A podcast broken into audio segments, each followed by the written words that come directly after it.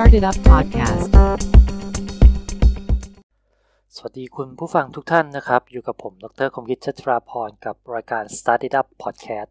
รายการที่จะพาคุณผู้ฟังไปทำความรู้จักกับเรื่องราวของธุรกิจ Startup และแนวทางการเป็นผู้ประกอบการออนไลน์ครับ EP นี้เป็น EP ที่ 12 นะครับ ก็ติดจาก EP ที่แล้วที่ผมบอกกับคุณผู้ฟังว่าเดี๋ยว EP ที่ 12 เนี่ยผมจะพาคุณผู้ฟังไปทำความรู้จักกับ ผู้ประกอบการออนไลน์คนหนึ่งที่ชื่อว่า Pat Flynn ผมเชื่อว่าหลายคนเนี่ยอาจจะไม่รู้จัก Pat Flynn ซึ่งตัวผมเองก็ไม่รู้จักเหมือนกันนะครับ ตัว Pat Flynn เองนี่เนี่ยผมได้รู้จักตอนที่ผมเข้ามาอ่านบทความของ CEO บล็อกซึ่งเขียนโดยคุณพอลนะครับว่า Pat Flynn เนี่ยเป็นบล็อกเกอร์ที่สามารถทำเงินได้สูงมากๆเลยนะครับ ก็เดือนหนึ่งนี้เนี่ยเขาทำเงินได้หลายหมื่นเหรียญนะ ก็ตีเป็นเงินไทยนี้เนี่ยก็ตกเป็นหลักล้านนะครับต่อเดือนนะ โดยอาชีพก่อนที่เขาจะมาเป็นบล็อกเกอร์นี้เนี่ยชายหนุ่มคนนี้เคยทำงาน โดยการเป็นสถาปนิกมาก่อน แต่ว่าก็ต้องมีเหตุผลที่ทำให้เขาเนี่ยถูกไล่ออกจากงาน เดี๋ยวเรามาฟังเรื่องราวของ Pat Flynn กันนะครับ ซึ่ง Pat Flynn เนี่ยเป็นอีกตัวอย่างของ online entrepreneur ที่ดีมาก ๆ เลยนะครับ ที่ผมเคยได้อ่านมานะซึ่งข้อมูลนี้เนี่ยผมก็มาจากหนังสือ Epic Blogger Pat Flynn ซึ่งเขียนโดยคุณพอลนะครับ พรพรมกิจดากร ซึ่งผมก็ขออนุญาตคุณพอลเลยว่าผมอยากเอาเรื่องราวของ Pat Flynn เนี่ยมาแชร์ให้กับคนที่สนใจในธุรกิจ infopreneur หรือว่าการเป็นผู้ประกอบการความรู้นี้เนี่ยได้ฟังกัน ซึ่งน่าจะได้ประโยชน์มากๆนะฮะตอนนี้นะครับผมเข้าไปดู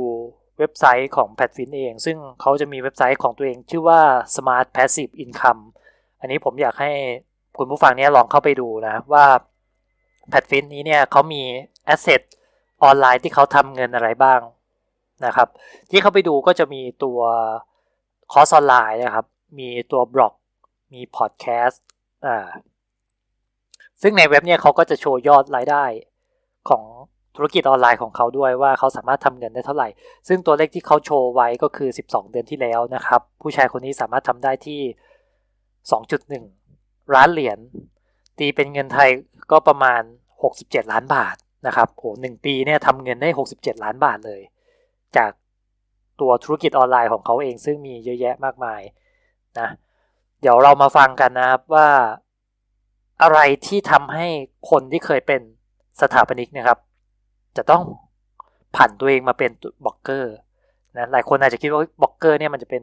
อาชีพที่ยั่งยืนเหรอนะครับถ้าเทียบกับสถาปนิก แน่นอนว่าแพทฟินเนี่ยก็จริงๆ เป็นเหมือนคนทั่วๆไปนี่แหละ แต่ว่าชีวิตเนี่ยก็เคยดี แต่ว่ามีช่วงหนึ่งที่อเมริกาเกิดวิกฤตเศรษฐกิจนะครับ ซึ่งจุดเปลี่ยนตรงนั้นแหละทำให้เขานี้เนี่ยผันตัวเองมาเขียนบล็อก แล้วก็หางานทางด้าน internet marketing ทำโดยหวังว่าจะมีรายได้จากงานเหล่านี้เนี่ยมาประทังชีวิตในช่วงตกงาน แต่ว่ามันก็มีจุดพลิกผันครับ ที่ทำให้เขาเนี่ยไม่กลับไปเป็นลูกจ้างใครอีกเลย เดี๋ยวเรามาฟังว่าเขาค้นพบอะไรบางอย่าง ที่สามารถช่วยให้ตัวเองเนี่ยหลุดออกจากลูปของมนุษย์เงินเดือนได้นะฮะซึ่งแนวทางของแพทฟินนะครับ ที่คุณพอเอามานำเสนอเนี่ยเขาเนี่ยเน้นอยู่ 3 หลักด้วยกันนั่นก็คือ 1. unique content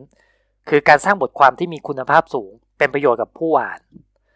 2. นะครับ build audience หมายถึงการสร้างฐานผู้อ่านนะแล้วก็ทำให้เกิดแฟนคลับ ติดตามผลงาน สุดท้ายแล้วก็คือ business authority หรือความเป็นเจ้าของหรือแบรนด์ของบล็อกตัวเองนะครับ เพื่อที่จะมีการขายสินค้าที่ตนเองมีกรรมสิทธิ์เนาะซึ่งวิธีที่แพทฟินใช้เนี่ยเราจะเรียกว่า pool marketing แล้วกัน ก็คือการสร้างคอนเทนต์คุณภาพสูง เพื่อดึงดูดลูกค้ากลุ่มเป้าหมาย ให้เข้ามาสัมผัสตัวคอนเทนต์แล้วเกิดการตัดสินใจซื้อ information product ของเขาสำหรับ information product นะครับ ก็เพื่อนๆสามารถไปดูได้ที่ smartpassiveincome.com แล้วแต่ว่าใน EP นี้เนี่ย ผมจะมาบอกเล่าเรื่องราวของตัวแพทฟินนี่แหละ ที่ผ่าน การแปลและเรียบเรียงจากคุณพอนะครับ ซึ่งผมคิดว่าต้นฉบับนี้เนี่ยแปลและเรียบเรียงได้สนุกมาก ๆ เลยสำหรับเรื่องราวของสถาปนิกคนหนึ่งนะซึ่งตัวแพทฟินเองนะครับ เดี๋ยวเราจะมาเริ่มต้นกันนะในปี 2006 นะครับ ในเดือนกุมภาพันธ์ปี 2006 นะครับแพทฟินเริ่มต้นชีวิตสถาปนิกหนุ่มไฟแรงผู้พกความฝันมาเต็มเปี่ยมเลยในสายอาชีพของตัวเอง ซึ่งเขาได้รับการแนะนำจากรุ่นพี่ในสายอาชีพเดียวกันนะครับ ให้เข้าไปทำงานกับบริษัท MBH Architect ในรัฐแคลิฟอร์เนีย หลังจากที่ถูกเรียกตัวไปสัมภาษณ์แล้วก็ได้ผ่านเข้ารับทำงานในตำแหน่ง drafter แล้วให้กับบริษัท ในช่วงเริ่มต้นนะครับแพทฟินมีหน้าที่เพียงแค่รับตรวจทานงานเขียนแบบให้กับทีมงานอีกทอนหนึ่ง ถึงแม้เขาจะได้เลื่อนขั้นเป็น senior drafter นะแต่ในเวลาต่อมา ความรับผิดชอบของงานนี้เนี่ยมันก็ยังดูจิบจอยเกินไปสำหรับคนที่มีความฝันไกลแบบแพทฟินนะครับ เป้าหมายที่แพทฟินต้องการเลยนะ ในสายอาชีพสถาปนิก นั่นก็คือ job captain หรือว่าหัวหน้าโครงการครับ แต่ว่าการจะเป็น job captain ได้นี้เนี่ย มันก็มีเรื่องที่ยุ่งยากนะแล้วก็ต้องใช้เวลานานมาก จนน่าท้อใจเลย เรามาดูกันว่า job captain เนี่ยจะต้องใช้คุณสมบัติอะไรบ้างในการเป็น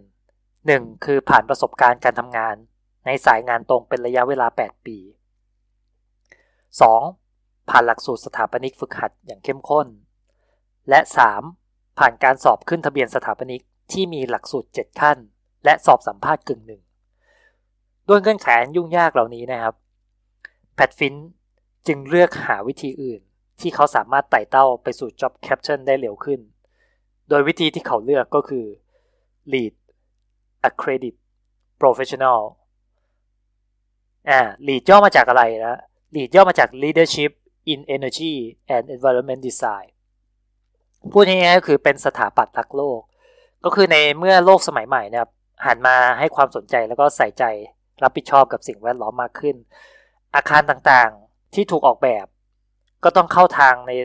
ในเชิงลักษณะของอาคารที่เป็นมิตรกับสิ่งแวดล้อม แล้วก็สถาปนิกในสาย Lead AP ครับ จะถูกยกย่องให้เป็นผู้ที่มีความสามารถในการวิเคราะห์ แล้วก็ออกแบบ หรือปรับปรุงอาคารให้ผ่านเกณฑ์มาตรฐาน Lead Certify ของอเมริกา แต่ประเด็นคือข้อสอบ Lead AP นั้นนะ่ะค่อนข้างยากแล้วก็มีอัตราผู้สอบผ่านเพียงแค่ 35%เท่านั้น ดังนั้นแพทฟินจึงต้องทำตัวกลับไปเป็นนักศึกษาอีกครั้ง นั่นก็คือการติวตัวเองเพื่อที่จะเข้าไปสอบใน Lead AP ให้ได้นี่แหละนะครับ เพราะว่ามันเป็นหนทางเดียวที่เขาจะสามารถเลื่อนขั้นเป็น Job Captain แล้วก็สามารถปรับเงินเดือนได้เพิ่มขึ้นอีก 100%ถ้าเทียบเท่ากับเงินไทยก็จะประมาณหลักแสนบาทได้ ดังนั้นชายหนุ่มคนนี้จึงเริ่มศึกษาตำราที่เกี่ยวข้องเพื่อเตรียมตัวสู่การสอบ แต่การศึกษาตำราครั้งนี้มันก็ไม่ง่ายนะเพราะว่าเขาไม่มีตารางเรียน ไม่มีครู แล้วก็ไม่มีใครที่จะเป็นที่ปรึกษาได้ ดังนั้นเขาจึงพยายามเรียนรู้ด้วยตนเอง โดยการจด ลงสมุด แต่มันก็ไม่ได้ผลนะครับ อ่านแล้วมันก็ไม่เข้าหัว จนต้องยุติการติวด้วยตนเองเนี่ย แล้วก็กลับไปทบทวนตัวเองใหม่ ซึ่งแพทฟินได้ทิ้งการศึกษาตำราเนี่ยไป 2 เดือน ก่อนที่จะรวบรวมกำลังและสติมาเรียนใหม่อีกครั้ง คราวนี้เขาใช้กลยุทธ์ใหม่ครับ นั่นก็คือเปลี่ยนจากการศึกษาในตำราแล้วก็จดลงสมุดเนี่ยมาเป็นการบันทึกลงเว็บบล็อก หรือบล็อกแทนนั่นเอง ซึ่งบล็อกที่แพทฟินได้เปิดขึ้นมานะครับ ชื่อว่า Green Exam Academy วัตถุประสงค์ของการเปิดบล็อกตัวนี้ขึ้นมาก็เพื่อเป็นการศึกษาสำหรับตัวเองโดยเฉพาะ เหตุผลที่เขาเปลี่ยนจากบล็อกมาเป็นการจดบันทึกในตำราหรือว่าสมุดนะครับ เพราะว่า 1 บล็อกสะดวกแก่การเข้าถึงแพทฟินเนี่ยเป็นคนที่เดินทางไปไหนมาไหนบ่อย พร้อมกับคอมพิวเตอร์โน้ตบุ๊กเนาะ หากที่ใดมีอินเทอร์เน็ต เขาสามารถเปิดบล็อกทำงานได้ทันที โดยไม่ต้องแบกตำราหรือว่าสมุดจดเล่มหนาๆ ไปด้วย 2. บล็อกสามารถแยก category tag แล้วก็หัวข้อต่างๆ ของบทเรียนได้ นอกจากนี้ยังสามารถโพสต์รูปภาพ แผนผังกราฟ และที่สำคัญคือการทำ backlink เพื่อเชื่อมโยงไปยังแหล่งข้อมูลสำคัญของเว็บไซต์อื่นๆทำให้เขาไม่ต้องหลุด หรือหลงลืม และไม่ต้องพกหนังสือหลายเล่ม หรือควานหาความรู้จากหนังสือกองโตอีกต่อไป 3. บล็อกเป็นหลักฐานความรู้ ที่เขาสามารถใช้อ้างอิงกับนายจ้างได้ว่า เขามีการศึกษา และมีความรู้ในด้านลีดจริง ๆ โดยใช้บล็อกเป็นตัวให้เครดิตกับตัวเอง ในปี 2008 นะครับ ช่วง 6 เดือนก่อนสอบใหญ่แพทฟินซ้อมและศึกษาอย่างหนัก วันละ 2-3 ชั่วโมง นอกเวลางาน จนกระทั่ง 8 มีนาคม ปี 2008 ผลการสอบออกมา ปรากฏว่าเขาสอบผ่าน ได้เป็น Lead Accredit professional ที่จำนวนน้อยคนจะทำได้ แล้วก็ได้เลื่อนขั้นในบริษัทเนี่ยให้กลายเป็น job captain ที่มีอายุน้อยที่สุด พร้อมปรับเงินเดือนขึ้นเป็นประมาณ 150,000 บาทแพทฟินได้ก้าวเข้าสู่ชีวิตตามที่เขาฝันไว้แล้วครับ คือเขามุ่งมั่นแล้วก็ทุ่มเทมาทั้งชีวิต เพื่อที่จะเป็น job captain ได้ แล้วก็ภายในเดือนเดียวกันนั้นน่ะแพทฟินเห็นว่าทุกอย่างมันลงตัวแล้วนะเขาจึงขอคนรักของเขาที่ชื่อว่าเอพริลเนี่ยแต่งงาน แต่อย่างที่เราทราบกันนะครับว่าปี 2008 นี้เนี่ยอเมริกามันเกิดวิกฤตอะไรขึ้นทางด้านเศรษฐกิจนะครับ โอเค เดี๋ยวเรามาฟังต่อ คือนับตั้งแต่เรียนจบมานะครับ ชีวิตของแพทฟินก็ก้าวไปข้างหน้าอย่างรวดเร็ว เหมือนทุกอย่างถูกจับเรียงไว้แล้วอะสำหรับเขา ผ่านไปเรื่อยๆ จนกระทั่งย่างเข้าในปี 2008 นะครับ เศรษฐกิจอเมริกาเนี่ยเริ่มตกต่ำ เกิดภาวะฟองสบู่ แล้วก็ความฟุ้งเฟอ้อจากบัตรเครดิต แล้วก็การจ่ายเงินต่างๆ นี้เนี่ยเริ่มกลายเป็นหนี้สินที่พ่นพิษนะประชาชนเนี่ยก็ต้องอยู่ในสภาวะรัดเข็มขัด คือประหยัดค่าใช้จ่ายต่างๆเนาะ ส่วนองค์กรเองนี้เนี่ยก็ลดการขยายธุรกิจ โดยเฉพาะธุรกิจที่ต้องอาศัยเงินลงทุนสูง อย่างธุรกิจอสังหาริมทรัพย์ ตกต่ำเป็นอย่างมากนะครับ การก่อสร้างเนี่ยเงียบกริบ แล้วก็ไม่มีใครต้องการวิศวกร หรือว่าจ้างพวกงานที่เป็นสถาปนิก บริษัท MBH Architect ที่แพทฟินทำงานอยู่ เลิกจ้างคนไปแล้วเป็นร้อยคนในเดือนพฤษภาคมปี 2008 ในตอนนั้นแพทฟินบอกว่ามันเป็นภาพที่น่าหดหู่มากเลย ในการเห็นเพื่อนร่วมงานเนี่ยโดนเรียกไปเลิกจ้าง ออกจากห้องผู้บริหารแล้วมาเก็บข้าวของ แล้วหายไปในอีกไม่กี่วันถัดมา ในตอนนั้นสำนักงานเนี่ยเริ่มร้าง นะครับ คนที่ทำงานมากับบริษัทเป็น 10 ปียังไม่รอดเลย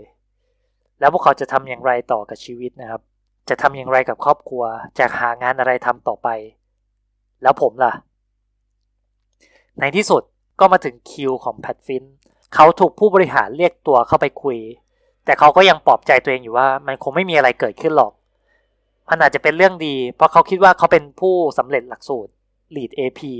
มีตำแหน่ง Job Captain ซึ่งมีความสำคัญกับบริษัทมากๆ คือบางทีเจ้านายอาจจะเรียกไปขอลดเงินเดือนเพื่อให้ทำงานต่อ แต่ในความเป็นจริงครับคำพูดที่เจ้านายพูดกับเขาคือแพทเธอเป็นคนหนุ่มที่มีความสามารถที่สุดในองค์กรเรา เราพยายามรักษาคุณไว้ให้นานที่สุด แต่ณบัดนนี้ถึงที่สุดที่เราจะทานทนกับสภาวะเศรษฐกิจอย่างนี้ได้ เราต้องให้คุณไป โอ้โห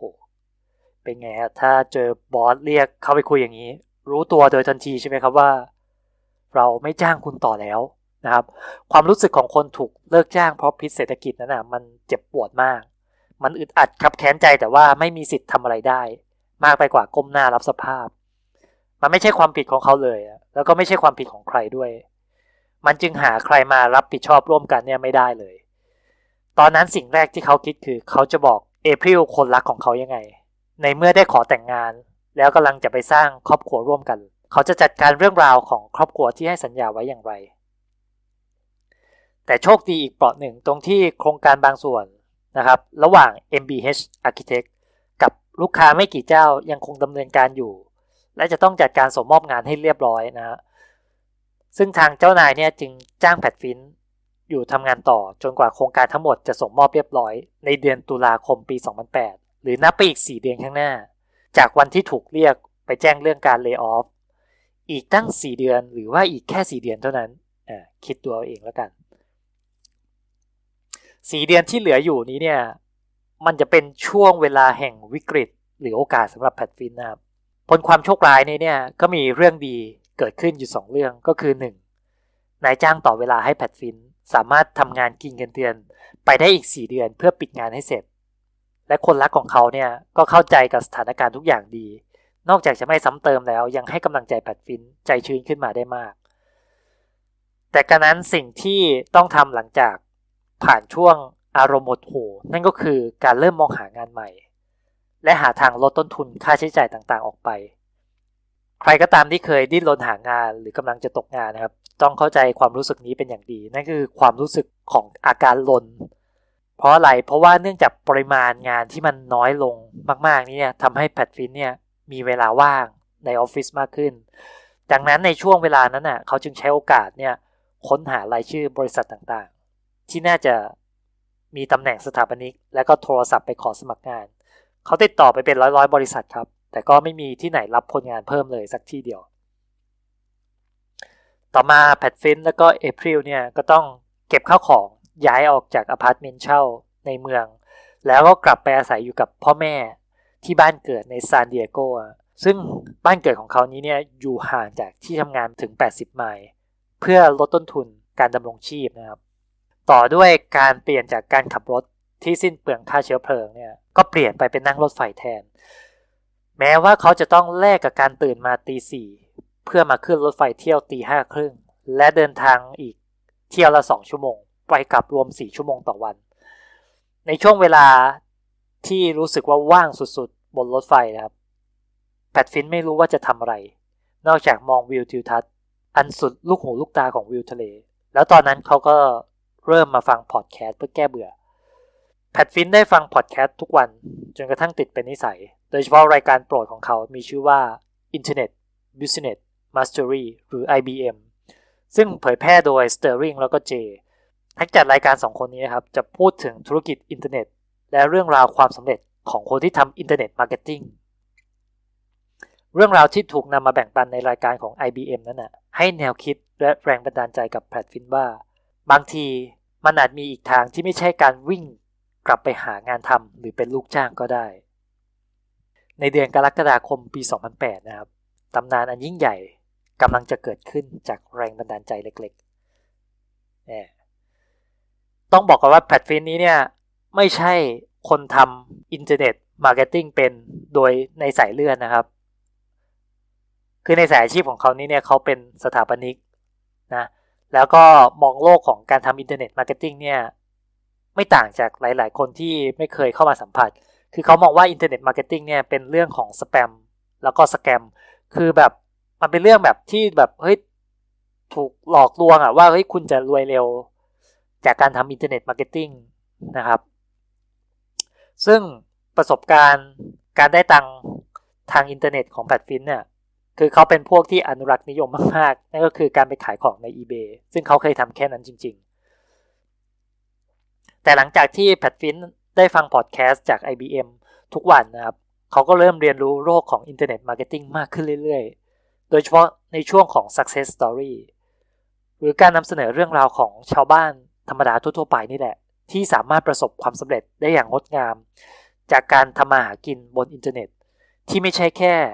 พวกการติดป้ายโฆษณาตามเว็บไซต์ หรือนายหน้าฝากขายของให้กับคนอื่น หรือที่เราเรียกว่า affiliate program นั่นเอง แต่ความสำเร็จที่เกิดจากปัจจัยพื้นฐานของอาชีพและธุรกิจจริง ๆ เนื้อเนื้อเน้นๆเช่น เรื่องราวของสองสามีภรรยาชาวอินโดนีเซีย ที่ทำเงินผ่านอินเทอร์เน็ต จากการสอนภาษาออนไลน์ และอดีตนักบริหารที่สอนเทคนิคการทำข้อสอบธุรกิจให้กับคนที่อยากสอบผ่าน เข้าไปทำงานกับบริษัทใหญ่ๆสองตัวอย่างนี้จุดประกายให้แพทฟินย้อนกลับมามองตัวเองว่า ตัวเขาเองก็มีของอยู่กับตัวแล้ว นั่นก็คือเว็บไซต์ Green Exam Academy ที่มีเนื้อหาเกี่ยวกับการสอนทำข้อสอบ Lead AP นั่นเองแน่ แพทฟินเริ่มเกิดแรงบันดาลใจเล็กๆ ขึ้นในหัวใจควบคู่ไปกับความกลัวและความกังวล เขากลัวว่าแล้วใครจะมาสนใจ เขากังวลว่าแล้วข้อมูลของเขามีค่าเท่าไหร่กันเชียว แล้วถ้ามันล้มเหลวล่ะ แต่สุดท้ายเขาก็คิดว่า แล้วเขายังมีอะไรจะเสียอีกเหรอ เมื่อเขาตัดสินใจแล้วว่ามันไม่มีอะไรที่จะต้องเสียอีกแล้ว มันก็น่าจะลองทำอะไรสักอย่างหนึ่ง ที่มันจะทำเงินให้กับเว็บไซต์ของเขาได้บ้าง แพทฟินจึงติดตั้งโปรแกรมที่ใช้เช็คสถิติการเข้าเว็บไซต์ ให้กับเจ้าตัวเว็บไซต์ Green Exam Academy นะครับ ซึ่งตอนนั้นเขาไม่ได้บอกว่าใช้ทูตัวไหน แต่ปัจจุบันเขาเปลี่ยนมาใช้ Google Analytics แล้ว หลังจากที่ติดตั้งโปรแกรมนะครับ ผ่านไป 1 วัน โปรแกรมเก็บข้อมูลก็เริ่มแสดงผล ซึ่งเขาตกตะลึงกับผลที่ปรากฏ เว็บไซต์ Green Exam Academy มีผู้เข้าชมหรือว่า Visitor เนี่ยสูงถึง 5,158 คนต่อวัน 81%ของทราฟฟิกมาจาก Google แล้วก็มี backlink มาจากเว็บไซต์ที่มี Authority สูงในระดับประเทศอย่าง United States Green Building Council หรือว่าผู้เป็นคณะกรรมการโครงการ LEED Exam แห่งสหรัฐอเมริกาแพทฟินอึ้งนะครับกับสิ่งที่เขาเห็น จากตัวสถิติที่เขาได้รับมา ก็เมื่อได้สติแล้วเขาก็เลยปรับปรุงเว็บไซต์ยกใหญ่ ทั้งการเพิ่มหน้า about me และเปิดให้มีการคอมเมนต์ลงในบล็อก ทันทีที่เปิดให้คนเนี่ยสามารถคอมเมนต์ในบล็อกได้นี้เนี่ยก็เริ่มมีผู้คนเข้ามาสอบถามพูดคุยกับเขาอย่างต่อเนื่องตลอดทั้งวัน จากนั้นนะครับแปดฟินก็เริ่มทำโครงการทำเงินผ่านบล็อก หรือว่าบล็อกมอนิทายขึ้น โดยแนวทางทำเงินตัวแรกในชีวิตที่เขาใช้ก็คือ Google Adsense ทันทีที่ติดตั้ง Google Adsense นะแพทฟินก็ได้ค่าคลิกมา 1.08 เหรียญในวันเดียว และไต่ระดับสูงขึ้นเรื่อยๆ ไปจนถึงโดยเฉลี่ยนะครับ 30 เหรียญต่อวัน หรือ 900 เหรียญต่อเดือน แต่ว่ารายได้เท่านี้ครับ ก็ยังนับว่าไม่พอกินสำหรับการใช้ชีวิตในประเทศอเมริกา เขาจึงศึกษาแนวทางใหม่ๆ โดยการเริ่มอ่านกระทู้ internet marketing และสมัคร Mastermind Group ของ IBM ที่ดำเนินการโดย Sterling และในเดือนกรกฎาคมปี 2008 นั่นเองครับ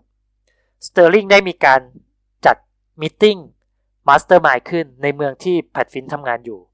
ทำให้เขาได้มีโอกาสไปร่วมประชุมนัดพบกับสมาชิกคนอื่น ๆ ที่เข้าร่วมอีเวนต์นี้ด้วย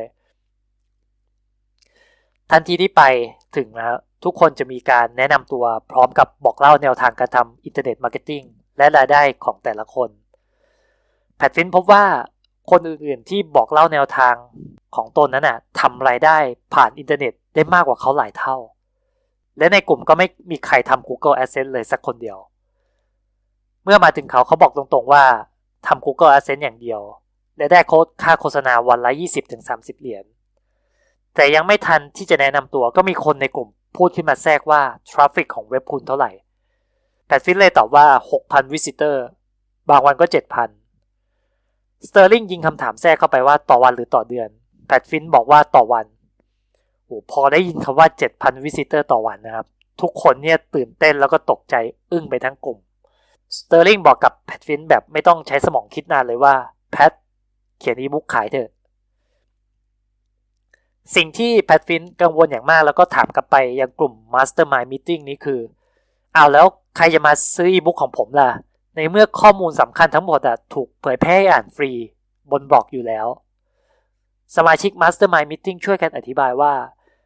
นั่นน่ะไม่ใช่ปัญหาเลย เพราะวัตถุประสงค์ของอีบุ๊กอะคือความสะดวกในการเสพข้อมูล และตราบใดที่ข้อมูลนำไปใช้งานได้จริง หน้าที่ของอีบุ๊กก็เสร็จสมบูรณ์ คนต้องการข้อมูลที่ง่ายต่อการบริโภค ถ้าลูกค้าเลือกได้ เขาก็อยากได้อีบุ๊กที่อ่านจบในวันเดียว มากกว่านั่งหาข้อมูลเองใน Google เป็นอาทิตย์ โอ้โหแพทฟินเห็นว่าเหตุผลเนี่ยฟังขึ้นนะครับ พลังใจของเขาเนี่ยพุ่งปรีดเลย แล้วก็ตัดสินใจว่าเขาอะจะทำอีบุ๊กขาย โดยที่เขายังไม่รู้ว่าจะขายยังไง อันนี้คุณพอนะครับ เขียนเนื้อหาในเล่ม ซึ่งโอเค เขาเขียนได้แบบได้แรงบันดาลใจมากๆ คือเขาบอกว่า เขาเชื่อว่าทุกคนคงคุ้นเคยกับคำคำนี้นะก็คือไม่มีชัยชนะใดจะยิ่งใหญ่ไปกว่าชนะใจตัวเอง ความโกรธความเกลียด ความกลัวความท้อแท้สิ้นหวัง ความไม่ยอมเริ่มที่จะก้าวไป มันไม่ได้อยู่ที่ใครหรอก มันอยู่ที่ใจตัวเองนั่นแหละแพทฟินเองก็ประสบกับเหตุการณ์นี้ครับ มันทำให้เขาสับสนแล้วก็บั่นทอนพลังใจ หลังจากตัดสินใจที่จะทำอีบุ๊กในช่วงเริ่มต้นทำงานนะครับ จิตใจมันจะเต็มเปี่ยมไปด้วยพลัง แพทฟินฮึดใช้เวลา 3-4 ชั่วโมงต่อวัน ในการสร้างอีบุ๊กเขาไม่พัก ไม่เที่ยว ไม่นอน ก่อนที่จะเริ่มถูกแทรกแซงด้วยความลังเลสงสัย เขาเริ่มไม่มั่นใจว่าไอ้ที่ที่เขาทำอยู่นี้เนี่ยมันจะเวิร์กหรือเปล่า เขาคิดว่านี่เขากำลังทำอะไรที่มันเสียเวลาอยู่โดยใช้เหตุอยู่หรือไม่นำซ้ำคุณพ่อของเขา ก็ยังทำให้เขาเนี่ยยิ่งสับสนไปใหญ่ โดยการบอกว่าแพทไปต่อปริญญาโทเลยลูก เดี๋ยวนายเรียนจบอะ เศรษฐกิจมันก็กลับมาดีเหมือนเดิมเองเนี่ยทีนี้หนูก็จะมีเงินเดือนที่สูงริบเรี่ยวไปเลยนะลูกพ่อ แต่ฟินคุ้นคิดกลับไปกลับมาด้วยความสับสนอย่างรุนแรง เขาค่อนข้างเชื่อนะคะ ว่าคำแนะนำของพ่อนี่เนี่ยว่าเมื่อเศรษฐกิจดีแล้วทุกอย่างก็จะดีตาม แล้วก็เมื่อเขาได้รับปริญญาบัตรหรือวุฒิการศึกษาที่มันสูงขึ้นนี้เนี่ย เขาก็จะได้รับเงินเดือนที่มากขึ้นด้วย ในขณะที่ไอการเขียนอีบุ๊กนี้เนี่ยมันจะได้รายได้สักเท่าไหร่กันเชียว แต่ทันใดนั้นแพทฟินก็กลับมาคิดถึงประสบการณ์ ตอนที่เขาถูกเลิกจ้างนะครับ ว่าชีวิตที่เอาแน่เอานอนไม่ได้นี่เนี่ย ในโลกนี้มันไม่มีอะไรที่มั่นคง ทุกอย่างมันอยู่ที่ตัวเราเอง เขาบอกว่าถ้าฉันต้องล้มเหลวอะ ขอให้มันเป็นความล้มเหลวที่เกิดจากตัวฉันเองเถอะ ไม่ใช่เกิดจากปัจจัยที่ฉันไม่สามารถควบคุมได้ มาทำให้ฉันต้องเป็นแบบนั้น นี่คือคำที่เขาปฏิญาณให้กับตัวเอง และปฏิเสธข้อเสนอของคุณพ่อ ในที่สุดแพทฟินก็กลับไปเขียนอีบุ๊กต่อจนสำเร็จนะโดยเขาออกหนังสือที่มีชื่อว่า The Lead AP Walkthrough by Pat Finn จำนวน 102 หน้า ทีนี้ก็เหลือแต่ขั้นตอนของการขายแล้วครับ หลังจากที่ผลิตหนังสือได้แล้วนี้เนี่ยก็เป็นอีกครั้งหนึ่งที่แพทฟินจะต้องต่อสู้กับหัวใจตนเอง ที่ถกเถียงไปมาระหว่างทำกับไม่ทำแพทฟินเดินทางมาไกลกว่าที่ผ่านมา วันนี้อีบุ๊กของเขาเสร็จแล้ว sale page สำหรับขายอีบุ๊กก็เสร็จแล้ว และเขายังสมัครเว็บไซต์ eJunkie ซึ่งเป็นเว็บไซต์ที่ฝากขายสินค้าดิจิทัล ที่สามารถผูกเข้ากับระบบ PayPal แล้วก็ระบบการจัดส่งให้อัตโนมัติเมื่อผู้ซื้อชำระเงินนะ ซึ่งเขาใช้ตัวนี้แหละในการเอาอีบุ๊กไปฝากขาย พร้อมกับเซตปุ่ม Buy Now นะครับ เขาทำการทดสอบระบบการสั่งซื้อ ซึ่งมันก็สามารถทำงานได้เป็นอย่างดี โดยราคาอีบุ๊กที่เขาตั้งไว้ก็คือ 19.99 เหรียญ และเขาก็หยุดทุกสิ่งทุกอย่างไว้ตรงนั้น ในตอนนั้นความกลัวได้เข้าครอบงำจิตใจของแพทฟินอย่างกระทันหัน ด้วยความที่มันเป็นประสบการณ์ใหม่ ประสบการณ์ของการเป็น entrepreneur ที่ผลิตและกำลังจะขายสินค้าของตัวเองทำให้เขาเกิดความรู้สึกไม่สบายใจ และมีความลังเลไม่มั่นใจในผลงานของตัวเอง เขากลัวว่ามันจะขายไม่ได้ เขากลัวว่าอีบุ๊กอาจจะตั้งเด่ โชว์ในหน้าเว็บโดยที่ไม่มีใครสนใจ เขากลัวกลัวแล้วก็กลัว แต่นั่นคือเสี้ยวเวลาสุดท้ายของการตัดสินใจ เขามี 2 ทางก็คือวางปุ่ม buy now แล้ว go live ประกาศขายอีบุ๊ก delete AP walkthrough by Patfin หรือจะหยุด ทุกอย่างไว้ตรงนี้ ล้มเลิกทุกอย่างแล้วกลับไปนั่งคิดมากต่อ ในเสี้ยววินาทีแห่งการตัดสินใจ มันเป็นเสี้ยววินาทีที่เปลี่ยนชีวิตคนทั้งคนไปตลอดกาลครับ เขาตัดสินใจเปิดขายอีบุ๊กของเขา เพราะไม่ว่ามันจะเกิดอะไรขึ้น เขาก็ไม่มีอะไรที่จะเสียต่อไปแล้ว อย่างน้อยก็ได้ทำอย่างน้อยก็ได้รู้ผลในสิ่งที่ทำแม้ว่ามันจะขายไม่ได้เลยก็ตาม ตีสามของวันที่1ตุลาคมปี 2018 เป็นวันที่แพทฟิน Official เปิดขายตัวอีบุ๊กของเขาผ่านทางเว็บไซต์ Green Exam Academy ก่อนที่เขาจะกลับไปพักผ่อนเพียงไม่กี่ชั่วโมง แล้วก็ตื่นมาเพื่อไปทำงาน พร้อมกันนี้นี่ยังเป็นเดือนสุดท้ายที่จะครบกำหนดส่งมอบงานให้กับเจ้านาย แล้วก็เตรียมตัวถูกเชิญออก ในตอน8โมงเช้าหลังจากที่ขึ้นรถไฟโดยสารไปทำงานแพทฟินรีบเปิดโน้ตบุ๊ก เพื่อเช็คยอดขาย ซึ่งยอดขายมันเป็นศูนย์เขาปลอบใจตัวเองว่า ตอนนี้มันก็ยังเช้าอยู่นะ พอเมื่อแพทฟินไปถึงที่ทำงานนะครับ